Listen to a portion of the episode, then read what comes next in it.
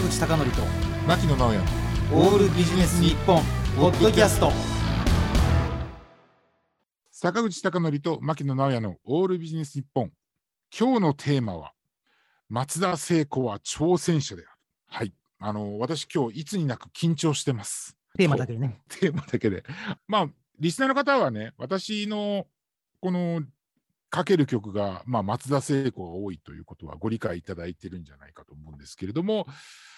私って比較的ほら話してる内容に関係なく松田聖子かけてますよね。そんなことないですよちゃんと歌詞に引っ掛けて いやこれはねもう何を隠そう私がもう松田聖子の長年のファンでございましてまあ彼女がデビューしたのは1982年もうその年からファンだったので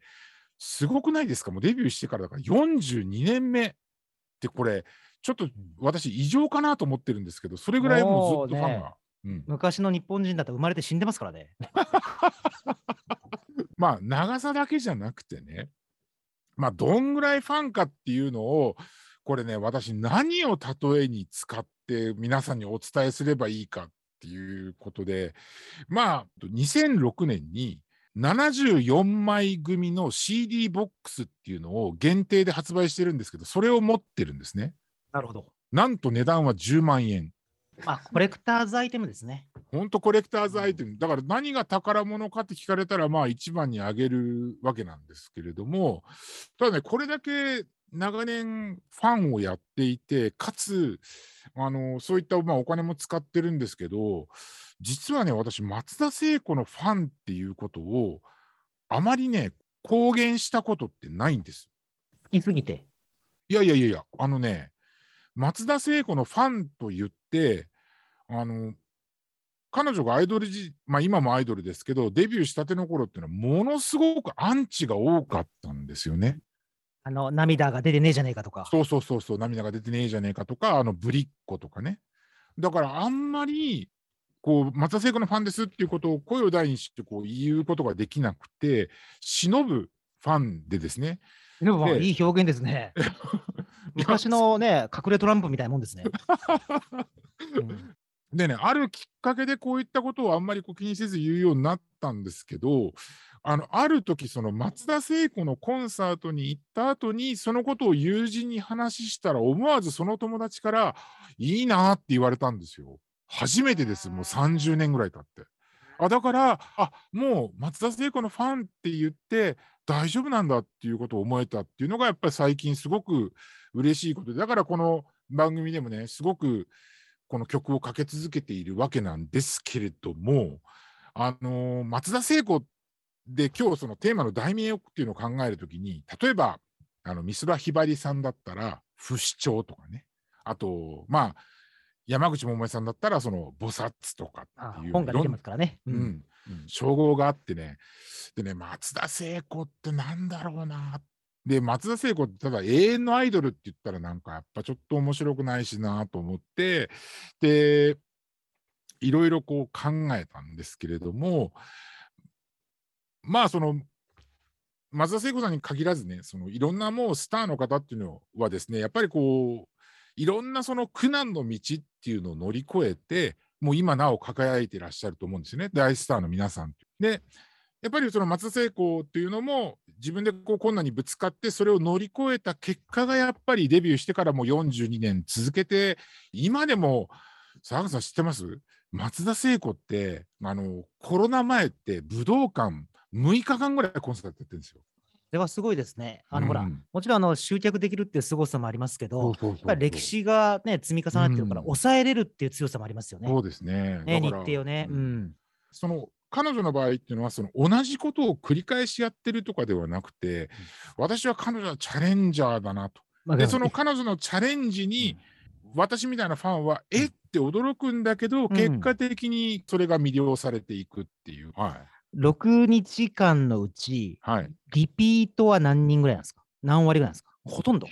や、ほとんどってことはないけど、うん私も行けたら全部行きたいぐらいですね。あ本当そうなんだ。うんでもあの今まで行ったの3リ日行ったことありますけど、あの結構ね、アリーナにいる人は結構、ああの人見たなっていう人多いかも。ト すごいな、それ。うんなるほど。で、まあ今日松聖子を語る上でね、やっぱり私が聞いていただきたいのは、えー、1980年の4月1日の発売、松田聖子さんのデビュー曲、裸足の季節というのをまずお聞きいただきたいと思います。はい、これが松田聖子のデビュー曲の裸足の季節なんですけど、坂口さん、1980年って生まれてる？生まれてますね。何歳、はい、?2 歳。2歳。で、このデビュー曲っていうのは、やっぱりその新人歌手にとっては、本当に素晴らしいスタートだったのはですね、CM ソングとして使われたんですよね。あの資生堂のエクボっていう洗顔フォームの、えー、CM ソングに使われたんですけど、まあ、ここでね、最初の苦難ではないんですが、えーと、松田聖子さんはこのエクボのオーディションで実は落とされてしまうんですね。なぜか。エクボが出なかった。あで、ね、当時のその事務所がその曲だけは使ってくださいっていうことで、だからね、当時の CM 見ると、松田聖子の歌なんですけど、画面に登場するのって別の女優さんなんですよね。エクボが出るんです。で、あの、これね、私の記憶では CM そのものっていうのは当然その出なかったんですけど、その後の方になると、えっと、曲、松田聖子って CM 上に出るっていうようなことになってたんですよね。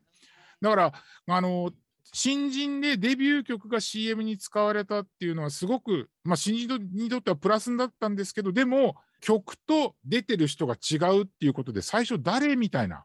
感じがあったんですね。これが最初の、まあ、松田聖子の苦難というか、まあ、それはもうね、簡単に乗り越えて、ただ、この曲っていうのはそういったこともあって、オリコンでは、えーと、例えば同期の、えーと、田原俊彦さんが、まあね、ランキングで1位を取ったりしている中でいうと、デビュー曲としては、えーと、オリコン12位までしか上がらなかったんですね。なるほど。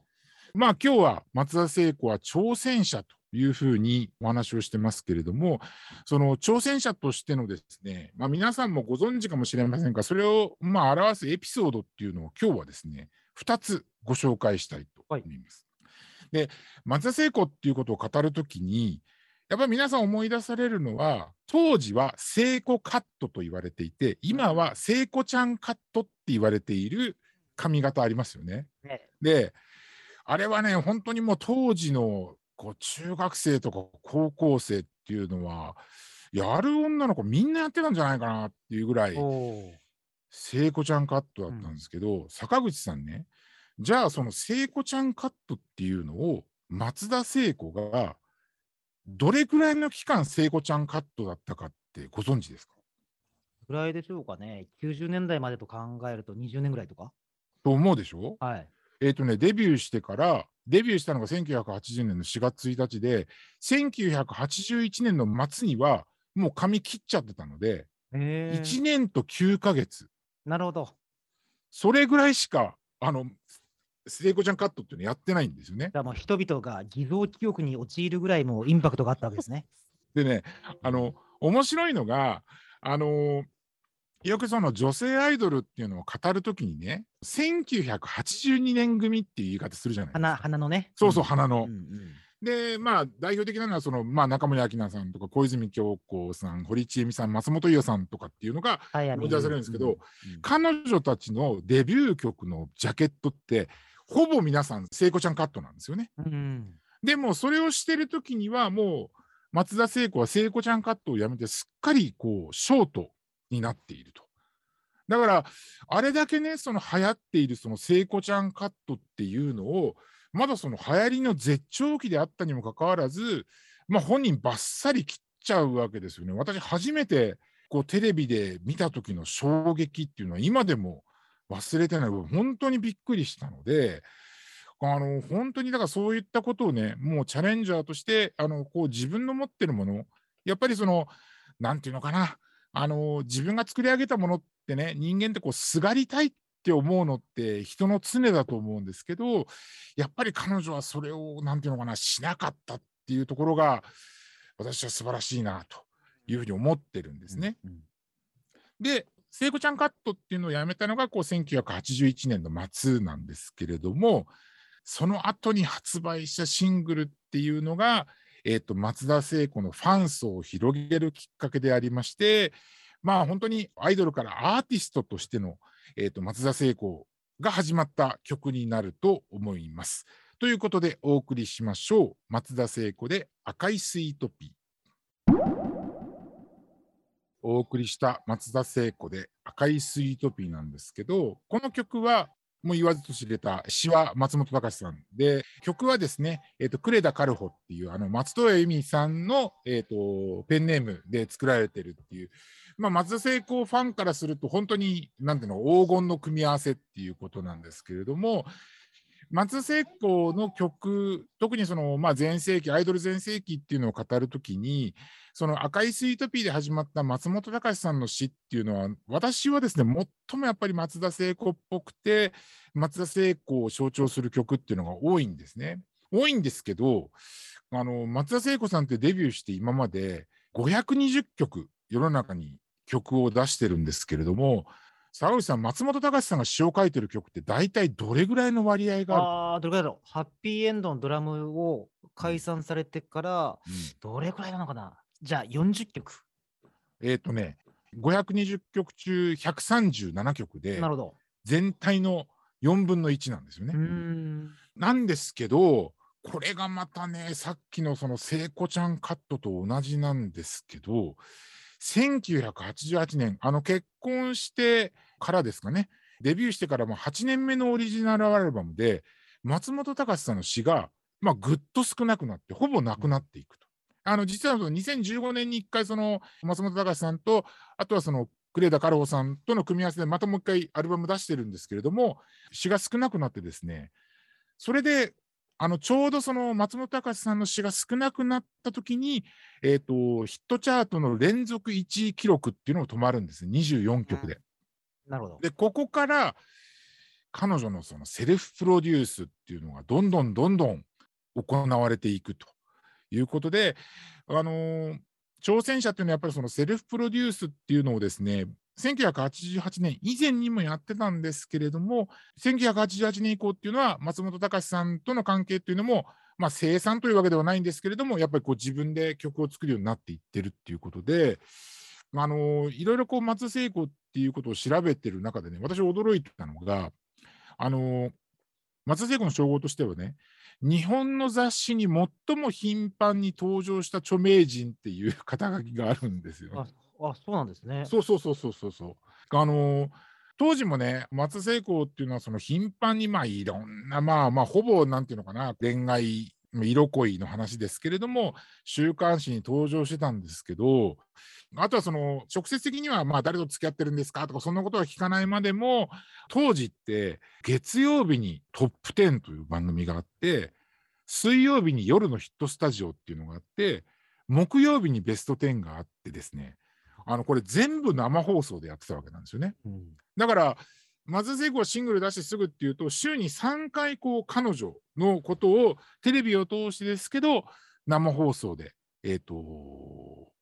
見られると。でそこで何かこう発言があったりすると、まあ、当時、まあ、その夜の番組とかそういったところの翌日のワイドショーでこう取り上げられたりということがあるんですけど、えー当時ですね松田聖子さんは「夢で会えたら」っていうですね番組を日本放送でやってたんですけどそれがねなんか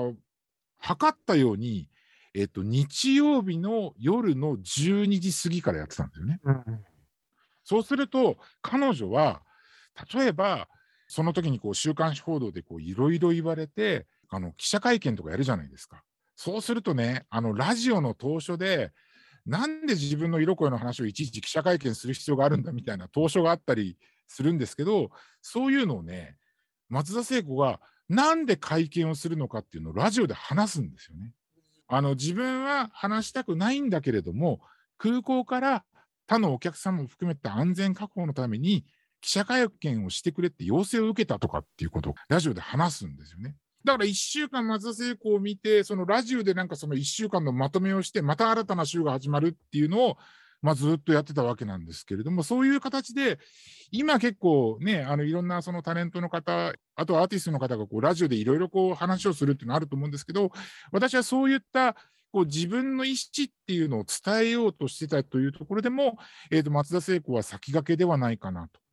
いうふうに思うんですね日本国中が松田聖子劇場にそうそうそうそうもう中にどっぷりはまってたと。どっぷりハマってた。でその挑戦者っていうことをずっと言ってましたけれどもいろんなことにこう挑戦している中で多分皆さんご存じないだろうなっていう挑戦をいくつかご紹介したいんですけどあの彼女ってまあ今まで何回かこう全米デビューとかっていうのをまあ、やっぱりもう日本人ってこうアメリカって一つこう、ね、大きな憧れみたいなのがあるのか、やっぱりエンターテインメントの本場ということであるんですけど、これ多分知らないでしょうね。坂口さん、あのフラシド・ドミンゴっていう世界三大テノールっていう方は名前ぐらい聞いたことでしょ？ただ、あのちょっと聖子ちゃんとつながりがわからないですね。いやいやいや、うん、高口さん、うん、アルバム出してるんですよ、一緒に。へあのプラシド・ドミンゴがそのミュージカル仕立てでその世界発売するアルバムがあってですね、アメリカ版はなんとあのディオンヌ・ワーフックが。で、スペイン語版はグロリア・エステファンというのが担当した中で、日本語版の担当が松田聖子だったんですよね。だから、まあ、当時ね、いかにもそういうのってすごくバブルだなっていう、こう、これが出たのがちょうど1988年なんですけど、バブルだなっていうことなんですけれども、まあ、こういった挑戦っていうのはね、あのー、今でも行われていて、現在に続くまでも行われていて、例えばね、最近話題になった挑戦というと、40年ぶりの聖子ちゃんカット。いや、あれはもう本当びっくりしましたね、本当に。スポーツ紙にね、うん、ジャックしましたからね。確かに。だからもう本当にあれとか、あとね、やっぱアーティストとしては、聖子ジャズっていう、そのジャズのスタンダードを歌うようなアルバムも、えー、と今まで2枚出したりしてるんですよね。で、そういったもう新しい挑戦をしながらもですね、そのアイドルを続けているんですけど、例えばね、もう彼女の年齢はもう言いませんけれども、今もね、コンサートで、フリフリの衣装を着てですね、ポニーテールとかで登場するわけですよ。で、登場すると、彼女は必ず、私、大丈夫って言うんですね。で、私大丈夫って言うと、まあ、まあ、これ本当ね、もう、あの、毎回やるんですけど、まあ、その大丈夫っていう言葉を聞いて、まあ、当然その会場からはね、会場はもう大盛り上がりになるわけですよね。で、そこで、その、まあ、昔の、えーと、アイドル時代の、えーと、曲を、えー、メドレーで歌うっていうのが一つの、こう、なんていうのかな、あのー、彼女のコンサートの売りになってるんですけども、う本当に、あのー、もういくつになってもですね、フリフリの衣装に、もうポニーテールで歌ってほしいなっていうことを思うわけなんですよね。うんまあ、よくね、松田聖子先ほどあのかけたその赤いスイートピーなんかでも、やっぱりその今の地位を築いているのは、当初はやっぱりこう松田聖子っていうのは、やっぱり男性ファンが支えてたと思うんですけど、さっきあの曲をかけた赤いスイートピー以降っていうのは、もう完全にもう女性ファンっていうのが、えー、と彼女を支えていて、今ね、坂口さんね、コンサートとかに行くと、あの男はね、ちょっとアリーナとかには行けないです、怖くて。ああ、女性の方が盛り上がって。もう女性ばっかりですよね。女性の方ばっかりです。まあ、その女性が女性を、なんていうのかな、応援するっていうことで、まあ、その1980年代とかの世相っていうのを考えると、例えば、えーと、男女雇用均等法であったりとかね、そういった法律があって、やっぱりその女性が、こう、なんていうのかな、まあ、まだまだその不十分なところがあるというふうに言われておりますけれども、あの、非常にその社会進出っていうのが進んでいる中で、それの、えーと、最先端をですね、あの走っていたのが、私は松田聖子さんじゃないかと思うんですね。ですから、そういったところが、まあ、私みたいに、なんていうのかな、松田聖子かわいいなと思って、えーと、ファンになった人間だけじゃなくて、その女性がその彼女のその生き方みたいなことに、やっぱりその共感している部分があるんじゃないかと思うんですね。だから、まあ、生き方ということで言えば、やっぱりその、彼女はそんなにその、ね、メディアに登場するって言っても、自分でこう自分の意見を発表するとかっていうことはまだ、えっと、記録としては少ないんですけれども、まあ、本当に10年に1回ぐらいですね、例えばその婦人公論っていう雑誌に、えっと、インタビューが出たりとかっていうことから見てもね、あのやっぱりその女性がそのアーティストとしての、例えば曲であったりとか、まあ、コンサートであったりとか、えー、そういったところだけではなくて、そのなんか生き方ということがですね、あのー、日本のファン特にその女性のファンから受けたというのが、彼女の今の地位を築いてるんじゃないかなというふうに感じるんですよね。なるほど。うんで、逆に言うとね、例えばそのいろんな、ね、特にその80年代っていうのは、あのまあ、アイドルがすごく、なんていうのかな、アイドル全盛期ということで、例えばですね、その当時あの、歌のその賞レースみたいなのがあったんですけれども、あの松田聖子って例えばレコード大賞って1回も取れてないんですよね。例えば、えーと、82年組の例えば中森明菜が、えーと、レコード大賞2回取ったりとか、えーと、してる中でいうと松田聖子は1回も取れてなくてその賞レースっていうことでいうと1回ねそのフジテレビのあの FNS 歌謡祭っていうのの大賞を、えー、と取ったことがあるぐらいであのそんなにあの賞レースということではねあの恵まれてこなかった。うん、恵まれてなかったんですよね。うん、だからその、そういった意味での、その、例えばそれにも、あの連続のヒットチャートの1位に関しても、今はもう、えっ、ー、と、ね、浜崎あゆみさんとかに抜かれてしまっているし、そういう意味では、あの、まあ、記録としては、なんていうのかな、あの、残るものではないんですけれども、ただやっぱりその、かつての巨人軍の王長島ではないですけれども、どちらかというと、やっぱりその記憶というものに、えー、残っていると。いうのが松田聖子で、えー、これからもですね、あの、まあ、彼女は、えーと、ずっと、えー、結婚してからも、えーと、アイドルというものを続けたわけですけれども、どちらかというと、これからですね、やっぱり年を重ねていく中でですね、あのどんどん、まあ、アイドルってどんな形になるのかっていうのがね、もう想像もつきませんけれども、えーと、アイドルっていうのをなんか続けていってもらえたらなっていうことを思っているんですね。だから私もずっとこれからも追っかけていくだろうなと思うし、えー、これからもですね、あの今でも私、松田聖子の曲っていうのは結構頻繁に聴いたりということをしておりますので、だからこれからも聴、えー、いていきたいなというふうに思っております。ということでですね、えーと、今日最後に、えーと、1曲お送りしたいんですけれども、あの先ほど、えー、私がかけたですね、赤いスイートピーというのは、えーと、松本隆さんが初めて松田聖子のシングルに曲を提供したわけなんですが、えーと、初めてですね、松田聖子に、えーと、提供した曲というのが、えー、とアルバムの中にありまして、えー、と白い貝のブローチというのがありますので、お送りしたいと思います。それでは松田聖子で白い貝のブローチ。お送りしてきた坂口孝則と牧野直哉のオールビジネス日本、そろそろお別れの時間ですが、最後の曲のご感想など。いや緊張したけど楽しかったですね。はい。はい、というわけで、ここまでのお相手は坂口孝則と牧野直哉でした。坂口孝則と牧野直哉のオールビジネス日本ポッドキャスト。今回はここまで。次回もお楽しみに。